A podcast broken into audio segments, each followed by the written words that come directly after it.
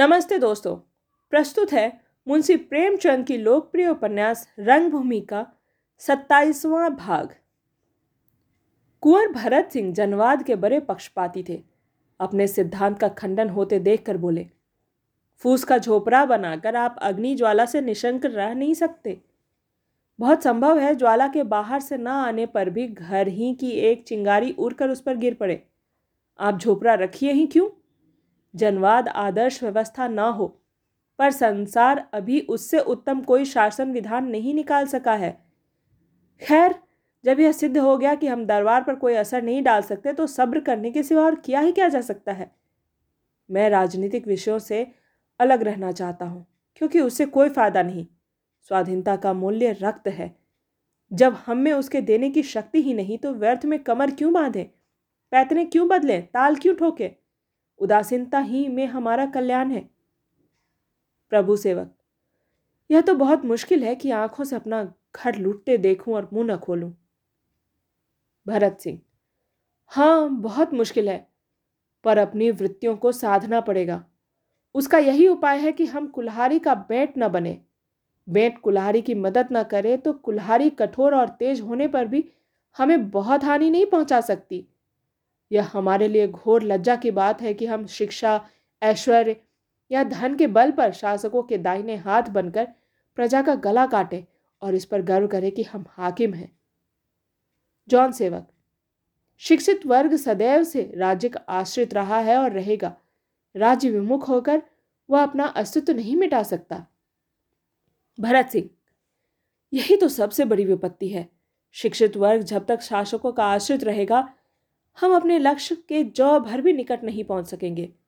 उसे अपने लिए थोड़े बहुत, थोड़े दिनों के लिए कोई दूसरा ही अवलंब ढूंढना पड़ेगा। राजा महेंद्र सिंह बगले झाँक रहे थे कि यहाँ से खिसक जाने का कोई मौका मिल जाए। इस वाद विवाद का अंत करने के इरादे से बोले तो आप लोगों ने क्या निश्चय किया? दरबार की सेवा में डेपुटेशन भेजा जाएगा? डॉक्टर गांगुली, हम खुद जाकर विनय को छुड़ा लाएगा। भरत सिंह, अगर वधिक ही से प्राण याचना करनी है तो चुप रहना ही अच्छा कम से कम बात तो बनी रहेगी। डॉक्टर गांगली, फिर वही पेशिमिज्म की बात, हम विनय को समझा कर उसे यहाँ आने पर राज़ी कर लेगा। रानी जानवी ने इधर आते हुए इस वाक्य के अंतिम शब्द सुन लिए। गर्व सूचक भाव से बोली, नहीं डॉक्टर गांगुली, आप विनय पर यह कृपा न कीजिए। यह उसकी पहली परीक्षा है। इसमें उसको सहायता देना, उसके भविष्य को नष्ट करना है।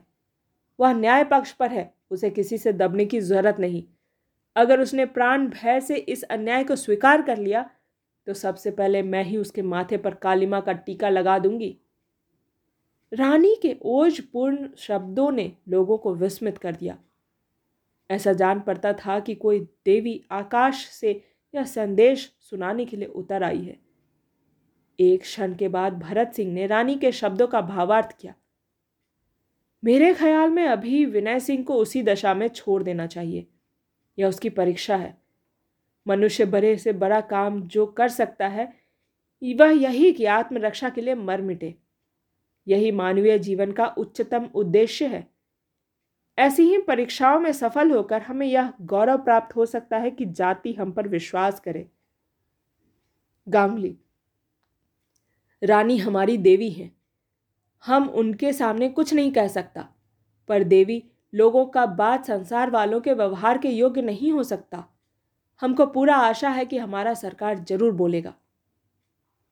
रानी, सरकार की न्यायशीलता का एक कृष्टांत तो आपके सामने ही है। अगर अब भी आपको उस पर विश्वास नहीं है तो मैं यही कहूँगी कि आपको कुछ दिनों किसी औषधि का सेवन करना पड़ेगा। गांगुली दो चार दिन में यह बात मालूम हो जाएगा। सरकार को भी तो अपनी नेक नामी बदनामी का डर है।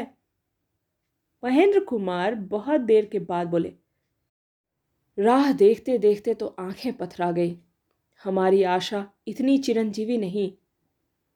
सहसा टेलीफोन की घंटी बोली। कुंवर साहब ने पूछा, कौन महाशय हैं? मैं हूँ प्राणनाथ। मिस्टर क्लार्क का तबादला हो गया। कहाँ? पॉलिटिकल विभाग में जा रहे हैं, ग्रेड कम कर दिया गया है। डॉक्टर गांगुली, अब बोलिए, मेरा बात सच हुआ कि नहीं? आप लोग कहता था सरकार का नियत बिगड़ा हुआ है, पर हम कहता था उसको हमारा बात मानना पड़ेगा। महेंद्र कुमार, अजीब प्राणनाथ मस्खरा है, आपसे दिल्लगी कर रहा होगा। भरत सिंह, नहीं, मुझसे तो उसने कभी दिल लगी नहीं की। रानी सरकार ने इतने नैतिक साहस से शायद पहली बार काम लिया है। गांगली, अब वह जमाना नहीं है जब सरकार प्रजा मत की उपेक्षा कर सकता था। अब काउंसिल का प्रस्ताव से मानना पड़ता है। भरत सिंह, जमाना तो वही है और सरकार की नीति में भी कोई विशेष परिवर्तन नहीं हुआ है। इसमें ज़रूर कोई ना कोई राजनीतिक रहस्य है। जॉन सेवक व्यापारी मंडल ने मेरे प्रस्ताव को स्वीकार करके गवर्नमेंट के छक्के छुड़ा दिए। महेंद्र कुमार, मेरा डेपुटेशन बड़े मौके से पहुँचा था। गांगुली, मैंने काउंसिल को ऐसे संगठित कर दिया था कि हमको इतना बड़ा मेजोरिटी कभी नहीं मिला। इंदु रानी के पीछे खड़ी थी। बोली, विनय पत्र पर मेरे ही उद्योग से इतने आदमियों के नाम आए थे। मुझे तो विश्वास है या उसी के करामात है। नायक राम अब तक चुपचाप बैठे हुए थे। उनकी समझ में ना आता था कि यहाँ क्या बातें हो रही हैं। टेलीफोन की बात उनकी समझ में आई। अब उन्हें ज्ञात हुआ कि लोग सफलता का सहरा अपने अपने सिर बाँध रहे हैं। ऐसे अवसर पर भला हुआ, कब चुकने वाले थे? बोले, सरकार, यहाँ भी गाफिल बैठने वाले नहीं हैं। सिविल सार्जेंट के कान में यह बात डाल दी थी कि राजा साहब की ओर से पूरा एक हज़ार लठे जवान तैयार बैठा हुआ है। उनका हुक्म बघाल ना हुआ तो खून खच्चर हो जाएगा। शहर में तूफ़ान आ जाएगा। उन्होंने लाट साहब से यह बात ज़रूर ही कही होगी। महेंद्र कुमार, मैं तो समझता हूँ यह तुम्हारी धमकियों की ही करामात है। नायक राम, धर्मावतार धमकियाँ कैसी? खून की नदी बह जाती। आपका ऐसा इकबाल है कि चाहूँ तो एक बार शहर लुटवा दूँ। ये लाल साफे खरे मुँह ताकते रह जाएँगे। प्रभु सेवक ने हास्य भाव से कहा, सच पूछिए तो यह उस कविता का फल है जो मैंने हिंदुस्तान रिव्यू में लिखी थी। रानी, प्रभु तुमने यह चपत खूब लगाई। डॉक्टर गांगली अपना सिर सुहला रहे हैं। क्यों डॉक्टर, बैठे या नहीं? एक तुच्छ सफलता पर आप लोग इतने फूले नहीं समाते। इसे विजय न समझिए। यह वास्तव में पराजय है जो आपको अपने अभिष्ट से कोसों दूर हटा देती है। आपके गले में फंदे को और भी मज़बूत कर देती है। बाजे वाले सर्दी में बाजे को आग से सेकते हैं। केवल इसीलिए कि उसमें से कर्ण मधुर स्वर निकले। आप लोग भी सेके जा रहे हैं। अब चोटों के लिए पीठ मज़बूत कर लीजिए। यह कहती हुई जानवी अंदर चली गई, पर उनके जाते ही इस तिरस्कार का असर भी जाता रहा। लोग फिर वही राग अलापने लगे। महेंद्र कुमार क्लार्क महोदय भी क्या याद करेंगे कि किसी से पाला पड़ा था? गांगुली, अब इससे कौन इनकार कर सकता है कि ये लोग कितने न्यायप्रिय होते हैं? जॉन सेवक, अब जरा उस अंधे की भी खबर लेनी चाहिए। नायक राम, साहब, उसको हार जीत का कोई गम नहीं है। वो ज़मीन की दस गुनी भी मिल जाए तो भी वह उसी तरह रहेगा। जॉन सेवक, मैं कल ही से मिल में काम लगा दूँगा। जरा मिस्टर क्लार्क को भी देख लूँ। महेंद्र कुमार। मैं तो अभिवादन पत्र न दूँगा। उनकी तरफ़ से कोशिश तो होगी, पर बोर्ड का बहुमत मेरे साथ है। गांगुली, ऐसा हाकिम लोग तो अभिवादन पत्र देने का काम नहीं महेंद्र कुमार के पेट में चूहे दौड़ रहे थे कि इंदु से भी इस सुख संवाद पर बातें करो। यूँ तो बहुत ही गंभीर पुरुष थे, पर इस विजय पर ने बालोचित उल्लास से विह्वल कर दिया था। एक नशा सा छाया हुआ था। रानी के जाने के जरा देर बाद वह विसित मुख प्रसन्नचित अज्ञात भाव से अकड़ते घर से मस्तक उठाए अंदर दाखिल हुए। इंदु रानी के पास बैठी हुई थी। खड़ी होकर बोली, आखिर साहब बहादुर को बोरिया बांधना संभालना ही पड़ा। महेंद्र कुमार सिंह रानी के सामने अपना कुत्सित आनंद न प्रकट कर सके। बोले हाँ अब तो टलना ही पड़ेगा। इंदु अब कल मैं इन लेडी साहब का कुशल समाचार पूछूँगी, जो धरती पर पाँव न रखती थी, अपने आगे के किसी को समझती न थी। बुलाकर दावत करूँ? महेंद्र कुमार। कभी ना आएगी। और ज़रूरत ही क्या है? इंदु। ज़रूरत क्यों नहीं? झेपेंगी तो सिर तो नीचा हो जाएगा। ना आएगी ना सही। अम्मा, आपने तो देखा है, सोफिया पहले कितनी नम्र और मिलनसार थी। लेकिन क्लार्क से विवाह के बातचीत होते ही मिजाज आसमान पर चढ़ गया। रानी ने गंभीर भाव से कहा, बेटी, यह तुम्हारा भ्रम है। सोफिया मिस्टर क्लार्क से कभी विवाह न करेगी। अगर मैं आदमियों को कुछ पहचान सकती हूँ तो देख लेना, मेरी बात ठीक उतरती है या नहीं। इंदु, अम्मा, क्लार्क से उसकी मंगनी हो गई है। संभव है गुप्त रूप से विवाह भी हो गया हो। देखती नहीं हो, दोनों कितने घुले मिले रहते हैं। रानी, कितने ही घुले मिले रहे, पर उनका विवाह न हुआ है न होगा। मैं अपनी संकीर्णता के कारण सोफिया की कितनी ही उपेक्षा करूँ, किंतु वह सती है, इसमें अनुमात्र भी संदेह नहीं। उसे लज्जित करके तुम पछताओगी। इंदु, अगर वह इतनी उदार है तो आपके बुलाने से अवश्य आएगी। रानी हाँ मुझे पूर्ण विश्वास है। इंदु तो बुला भेजिए। मुझे दावत का प्रबंध क्यों ना करना पड़े? रानी, तुम यहाँ बुलाकर उसका अपमान करना चाहती हो। मैं तुमसे अपने हृदय की बात कहती हूँ। अगर वह ईसाई न होती तो आज के पाँचवें वर्ष मैं उससे विनय का विवाह करती और इसे अपना धन्य भाग समझती। इंदु को यह बातें कुछ अच्छी न लगी। उठकर अपने कमरे में चली गई। एक क्षण में महेंद्र कुमार भी वहाँ पहुँच गए और दोनों डींगे मारने लगे। कोई लड़का खेल में जीत कर भी इतना उन्मत्त न होता होगा। उधर दीवान खाने से भी सवा उठ गई। लोग अपने अपने घर गए। जब एकांत हो गया तो कुंवर साहब ने नायक राम को बुलाकर कहा, पंडा जी, तुमसे एक काम लेना चाहता हूँ। करोगे? नायक राम, सरकार, हुक्म हो तो सिर देने को हाजिर है।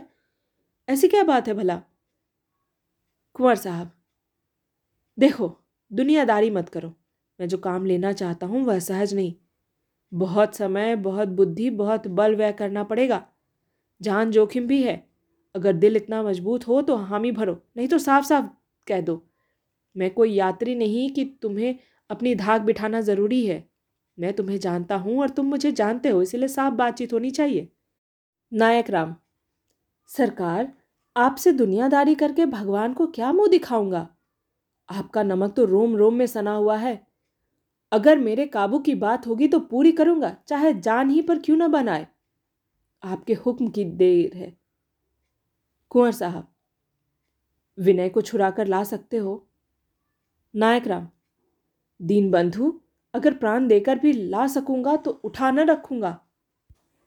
कुंवर साहब, तुम जानते हो मैंने तुमसे यह सवाल क्यों किया? मेरे यहाँ सैकड़ों आदमी हैं। खुद डॉक्टर गांगुली जाने को तैयार है। महेंद्र को भेज दूँ तो वह भी चले जाएँगे। लेकिन इन लोगों के सामने मैं अपनी बात नहीं छेड़ना चाहता। सिर पर यह इल्ज़ाम नहीं लेना चाहता कि कहते कुछ हैं और करते कुछ। धर्म संकट में पड़ा हुआ हूँ, पर बेटे की मोहब्बत नहीं मानता। हूँ तो आदमी, काठ का कलेजा तो नहीं है। कैसे सब्र करूँ? उसे बड़े बड़े अरमानों से पाला है। वह एक ज़िंदगी का सहारा है। तुम उसे किसी तरह अपने साथ लाओ उदयपुर के अमले और कर्मचारी देवता नहीं। उन्हें लालच देकर जेल में जा सकते हो, विनय सिंह से मिल सकते हो। अमलों की मदद से उन्हें बाहर ला सकते हो, यह कुछ कठिन नहीं। कठिन है विनय को आने पर राज़ी करना। वह तुम्हारी बुद्धि और चातुरता पर छोड़ता हूँ। अगर तुम मेरी दशा का ज्ञान उन्हें करा सको तो मुझे विश्वास है कि वह आएँगे। बोलो, कर सकते हो यह काम? इसका मेहनताना एक बूढ़े बाप के आशीर्वाद के साथ और जो कुछ चाहोगे पेश करूँगा। नायक राम, महाराज, कल ही चला जाऊँगा। भगवान ने चाहा तो उन्हें साथ लाऊँगा, नहीं तो फिर कभी मुँह नहीं दिखाऊँगा। कुंवर सिंह, नहीं पंडा जी, जब उन्हें मालूम हो जाएगा कि मैं कितना विकल हूँ तो वह चले आएँगे। वह अपने बाप की जान को सिद्धांत पर बलिदान न करेंगे। उनके लिए मैंने अपने जीवन की काया पलट कर दी। यह फकीरी वेश धारण कर लिया। क्या वह मेरे लिए इतना भी न करेंगे? पंडा जी सोचो, जिस आदमी ने हमेशा मखमली बिछौनों पर आराम किया हो, उसे इस काठ के तख्त पर आराम मिल सकता है? विनय का प्रेम ही वह मंत्र है जिसके वश में होकर मैं यह कठिन तपस्या कर रहा हूँ। जब विनय ने त्याग का व्रत ले लिया तो मैं किस मुँह से बुढ़ापे में भोग विलास में लिप्त रहता? आह, ये सब जानवी के बोए हुए काटे हैं। उसके आगे मेरी कुछ नहीं चलती। मेरा सुख स्वर्ग उसी के कारण नरक तुल्य हो रहा है। उसी के कारण मेरा प्यारा विनय मेरे हाथों से निकला जाता है। ऐसा पुत्र रत्न खोकर यह संसार मेरे लिए नरक हो जाएगा। तुम कल जाओगे? मुनीम से जितने रुपए चाहो ले लो। नायक राम, आपके अकबाल से किसी बात की कमी नहीं। आपकी दया चाहिए। आपने इतने प्रतापी होकर जो त्याग किए हैं वह कोई दूसरा करता तो आँख निकल पड़ती। त्याग करना कोई हँसी है? यहाँ तो घर में भूंजी भाँग नहीं, जात्रियों की सेवा टहल न करें तो भोजन का ठिकाना भी न हो। पर बूटी की ऐसी चाट पर गई है कि एक दिन न मिले तो बावला हो जाता हूँ। कोई आपकी तरह क्या खा के त्याग करेगा? कुंवर साहब, यह तो मानी हुई बात है कि तुम गए तो विनय को लेकर ही लौटोगे। अब यह बताओ कि मैं तुम्हें क्या दक्षिणा दूँ? तुम्हारी सबसे बड़ी अभिलाषा क्या है? नायक राम, सरकार की कृपा बनी रहे, मेरे लिए यह कुछ कम नहीं है। कुंवर साहब तो इसका आशय यह है कि तुम मेरा काम नहीं करना चाहते? नायक राम, सरकार ऐसी बात ना कहे। आप मुझे पालते हैं, आपका हुक्म ना बजा लाऊँगा तो भगवान को क्या मुँह दिखाऊँगा? और फिर आपका काम कैसा? अपना ही काम है। कुंवर साहब, नहीं भाई मैं तुम्हें सेंत में इतना कष्ट नहीं देना चाहता। यह सबसे बड़ा सलूक है जो तुम मेरे साथ कर रहे हो। मैं भी तुम्हारे साथ वही सलूक करना चाहता हूँ, जिसे तुम सबसे बड़ा समझते हो। तुम्हारे क्या लड़के हैं? नायक राम ने सिर झुकाकर कहा धर्मावतार अभी तो विवाह ही नहीं हुआ। कुंवर साहब, अरे, यह क्या बात है? आधी उम्र गुजर गई और तुम अभी तक कुंवारे बैठे हो। नायक राम सरकार, तकदीर के सिवा और क्या कहूँ? इन शब्दों में इतनी मर्मांतक वेदना भरी हुई थी कि कुंवर साहब पर नायक राम की चीर संचित अभिलाषा प्रकट हुई। बोले तो तुम घर में अकेले ही रहते हो? नायक राम हाँ धर्मावतार, भूत की भांति अकेला ही पड़ा रहता हूँ। आपके अकबाल से दो खंड का मकान है, बाग बगीचे हैं, गाय भैंसे हैं, पर रहने वाला कोई नहीं, भोगने वाला कोई नहीं। हमारी बिरादरी में उन्हीं का विवाह होता है जो बड़े भाग्यवान होते हैं। कुंवर साहब मुस्कुराकर बोले तो तुम्हारा विवाह कहीं ठहरा दूँ? नायक राम, महाराज, ऐसी तकदीर कहाँ? कुंवर साहब, तकदीर में बना दूँगा, पर यह कैद तो नहीं है कि कन्या बहुत ऊँचे कुल की हो? नायक राम दीन बंधु कन्याओं के लिए ऊँचा नीचा कुल नहीं देखा जाता। कन्या और गऊ तो पवित्र है। ब्राह्मण के घर आकर और भी पवित्र हो जाती है। फिर जिसने दान लिया, संसार भर का पाप हजम किया तो फिर औरत की क्या बात है? जिसका ब्याह नहीं हुआ, सरकार उसकी ज़िंदगी दो कौड़ी की है। कुंवर साहब, अच्छी बात है। ईश्वर ने चाहा तो लौटते ही दुल्हा बनोगे। तुमने पहले कभी चर्चा नहीं की? नायक राम, सरकार, यह बात आपसे क्या कहता? अपने हेलियों, मेलियों के सिवा और किसी से कभी चर्चा नहीं की। कहते लाज आती है। जो सुनेगा वह समझेगा। इसी में कोई ना कोई ऐप ज़रूर होगा। कई बार लबारियों की बातों में आकर सैकड़ों रुपए गवाए। अब किसी से नहीं कह सकता। भगवान के आसरे बैठा हूँ। कुंवर साहब तो कल किस गाड़ी से जाओगे? नायक राम, हुजूर डाक से चला जाऊँगा। कुंवर साहब, ईश्वर करे जल्दी लौटो। मेरी आँखें तुम्हारी ओर रहेंगी। यह लो, खर्च के लिए लेते जाओ। यह कहकर कुंवर साहब ने मुनीम को बुलाकर उसके कान में कुछ कहा। मुनीम ने नायक राम को अपने साथ आने का इशारा किया और अपनी गद्द पर बैठाकर बोला, बोलो, कितना हमारा, कितना तुम्हारा?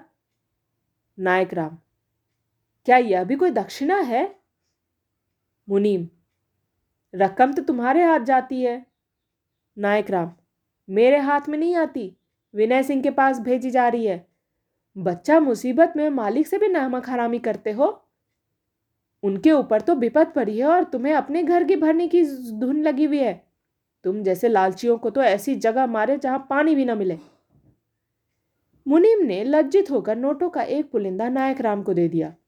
नायक राम ने गिनकर नोटों को कमर में बाँध और मुनीम से बोले, मेरी कुछ दक्षिणा दिलवाते हो? मुनीम, कैसी दक्षिणा? नायक राम, नकद रुपयों की नौकरी प्यारी है कि नहीं? जानते हो यहाँ से निकाल दिए जाओगे तो कहीं भीख भी ना मिलेगी। अगर भला चाहते हो तो पचास रुपए की गड्डी बाएँ हाथ से बढ़ा दो, नहीं तो जाकर कुंवर साहब से जड़े देता हूँ। खरे खरे निकाल दिए जाओगे। जानते हो कि नहीं रानी जी को? निकाले भी जाओगे और गर्दन भी नापी जाएगी। ऐसी बेभाव की पड़ेगी कि चाँद गंजी हो जाएगी। मुनीम, गुरु? अब यारों ही से यह गिदर भब की।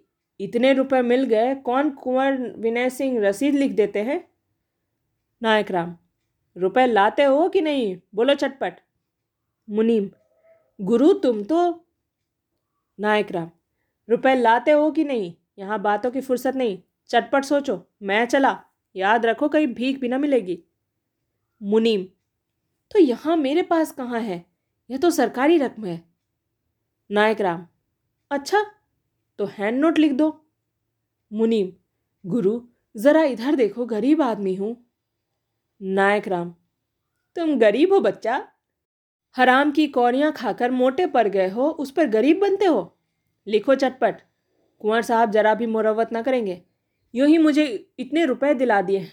बस कहने भर की देर है। गबन का मुकदमा चल जाएगा बेटा, समझे? लाओ, बाप की पूजा करो। तुम जैसे घाघ रोज थोड़े ही फंसते हैं। मुनीम ने नायक राम की त्योरियों से भांप लिया कि अब यह बिना दक्षिणा लिए ना छोड़ेगा। चुपके से पच्चीस रुपए निकाल कर उसके हाथ में रख दिया और बोला, पंडित, अब दया करो, ज़्यादा न सताओ। नायक राम ने रुपए मुट्ठी में किए और बोले, ले बच्चा, अब किसी को न सताना, मैं तुम्हारी टोह में रहूँगा। नायक राम चले गए तो मुनीम ने मन में कहा ले जाओ, समझ लेंगे, खैरात किया। कुंवर भरत सिंह उस समय दीवान खाने के द्वार पर खड़े थे।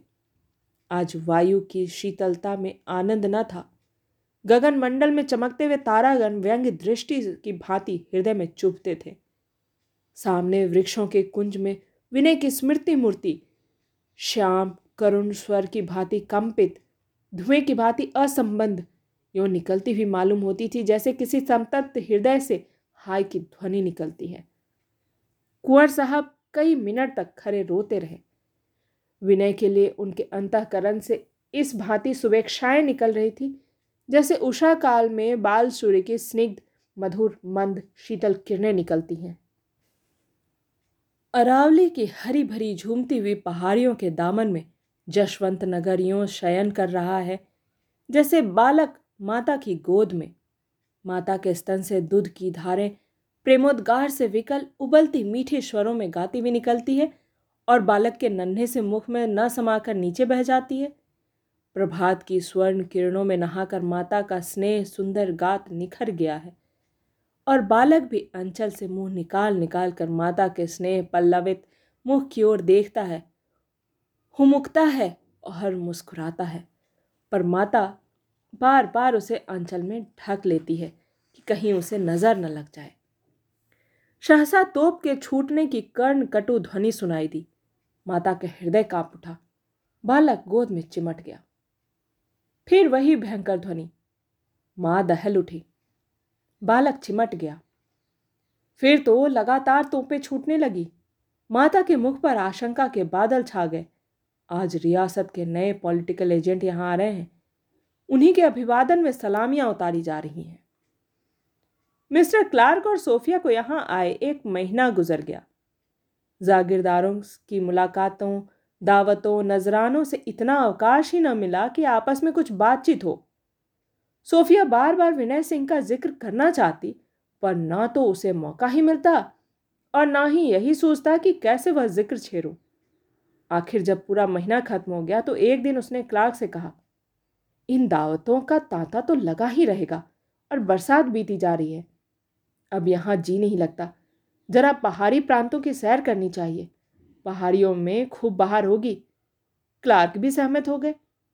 एक सप्ताह से दोनों रियासतों की सैर कर रहे हैं। रियासत के दीवान सरदार नीलकंठ राव भी साथ है। जहाँ ये लोग पहुँचते हैं, बड़ी धूमधाम से उनका स्वागत होता है। सलामियाँ उतारी जाती हैं। मान पत्र मिलते हैं। मुख्य मुख्य स्थानों की सैर कराई जाती है। पाठशालाओं, चिकित्सालयों और अन्य सार्वजनिक संस्थाओं का निरीक्षण किया जाता है। सोफिया को जेल खानों के निरीक्षण का बहुत शौक है। वह बड़े ध्यान से कैदियों को, उनके भोजनालयों को जेल के नियमों को देखती है और कैद खानों के सुधार के लिए कर्मचारियों से विशेष आग्रह करती है।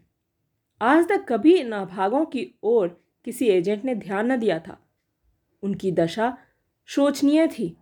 मनुष्यों से ऐसा व्यवहार किया जाता था जिसकी कल्पना ही से रोमांच हो जाता है।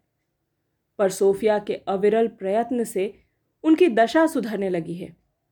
आज जशवंत नगर के एक मेजबानों को सेवा सत्कार का सौभाग्य प्राप्त हुआ है और सारा कस्बा, अर्थात वहाँ के राज कर्मचारी पगड़ियाँ बांधे इधर उधर दौड़ते फिरते हैं। किसी के होशो हवास ठिकाने नहीं है, जैसे नींद में किसी ने भेड़ियों का स्वप्न देखा हो। बाज़ार कर्मचारियों ने सुसज्जित कराए हैं। जेल के कैदियों और शहर के चौकीदारों ने कूलियों और मजदूरों का काम किया है। बस्ती का कोई प्राणी बिना अपना परिचय दिए हुए सड़कों पर नहीं आने पाता।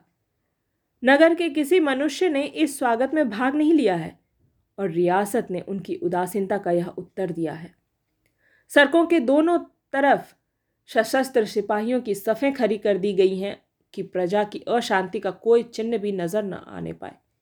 सभाएँ करने की मनाही कर दी गई है। संध्या हो गई थी। जुलूस निकाला गया। पैदल और सवार आगे आगे थे। फौजी बाजे बज रहे थे। सड़कों पर रोशनी हो रही थी, पर मकानों में छतों पर अंधकार छाया हुआ था।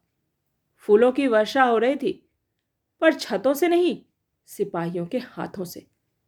सोफी सब कुछ समझती थी। पर क्लार्क के आँखों पर पर्दा सा पड़ा हुआ था। असीम ऐश्वर्य ने उनकी बुद्धि को भ्रांत कर दिया है। कर्मचारी सब कुछ कर सकते हैं, पर भक्ति पर उनका वश नहीं होता। नगर में कहीं आनंदोत्साह का चिन्ह नहीं है।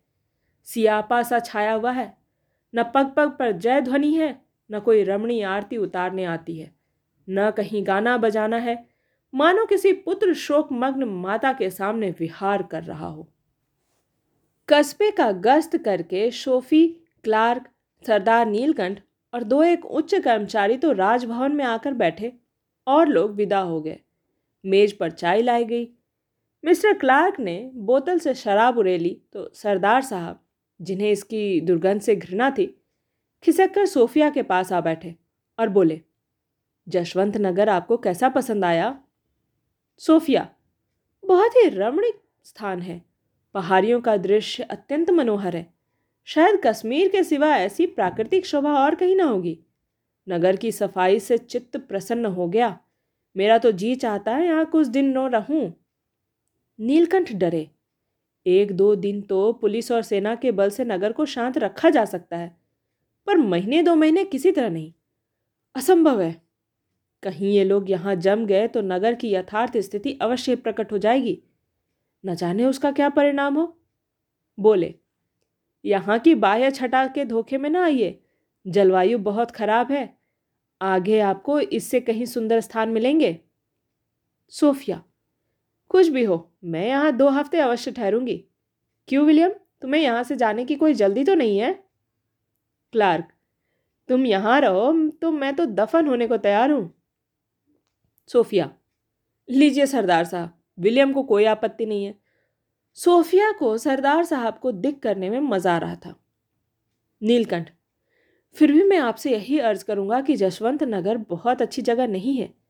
जलवायु की विषमता के अतिरिक्त यहाँ की प्रजा में अशांति के बीज अंकुरित हो गए हैं। सोफिया, तब तो हमारा यहाँ रहना और भी आवश्यक है। मैंने किसी रियासत में यह शिकायत नहीं सुनी। गवर्नमेंट ने रियासतों को आंतरिक स्वाधीनता प्रदान कर दी है। लेकिन इसका यह आशा नहीं है कि रियासतों में अराजकता के कीटाणुओं को से जाने दिया जाए। इसका उत्तरदायी तो अधिकारियों पर है और गवर्नमेंट को अधिकार है कि वह इस असावधानी का असंतोषजनक उत्तर मांगे। सरदार साहब के हाथ पाँव फूल गए। सोफिया से उन्होंने यह बात निशंक होकर कही थी। उनकी विनयशीलता से उन्होंने समझ लिया कि मेरी नज़र भेंट ने अपना काम कर दिखाया। कुछ बेतकल्लुफ से हो गए थे। यह फटकार पड़ी आँखें चौंधी आ गई। कातर स्वर में बोले, मैं आपको विश्वास दिलाता हूँ कि यद्यपि रियासत में इस स्थिति का उत्तरदायित्व तो है, पर हमने यथासाध्य इसके रोकने की चेष्टा की है और अब भी कर रहे हैं। यह बीज उस दिशा से आया है जिधर से उसके आने की संभावना न थी। या यूँ कहिए कि विष बिंदु सुनहरे पात्रों में लाए गए। बनारस के रईस कुंवर भरत सिंह के स्वयं सेवकों ने कुछ ऐसे कौशल से काम लिया कि हमें खबर तक न हुई। डाकुओं से धन की रक्षा की जा सकती है, पर साधुओं से नहीं। सेवकों ने सेवा की आड़ में यहाँ की मूर्ख प्रजा पर ऐसे मंत्र फूके कि उन मंत्रों के उतारने में रियासत को बड़ी बड़ी कठिनाइयों का सामना करना पड़ रहा है। विशेषतः कुंवर साहब का पुत्र अत्यंत कुटिल प्रकृति का युवक है। उसने इस प्रांत में अपने विद्रोहात्मक विचारों का यहाँ तक प्रचार कर दिया कि इसे विद्रोहियों का अखाड़ा बना दिया। उसकी बातों में कुछ ऐसा जादू होता था कि प्रजा प्यासों की भांति उसकी ओर दौड़ती थी।